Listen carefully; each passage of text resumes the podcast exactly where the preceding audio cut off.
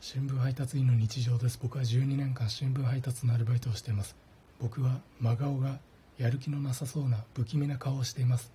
このやる気ない不気味男顔だと配達所の皆さんのモチベーションが下がると思うので配達所にいる間は目をひんむいてマスク内の口も口角上げて声を張ってやる気あります。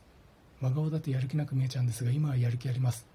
新聞配達大好きみたいなオーラを放ち作り込んだ顔をするんですがそうすると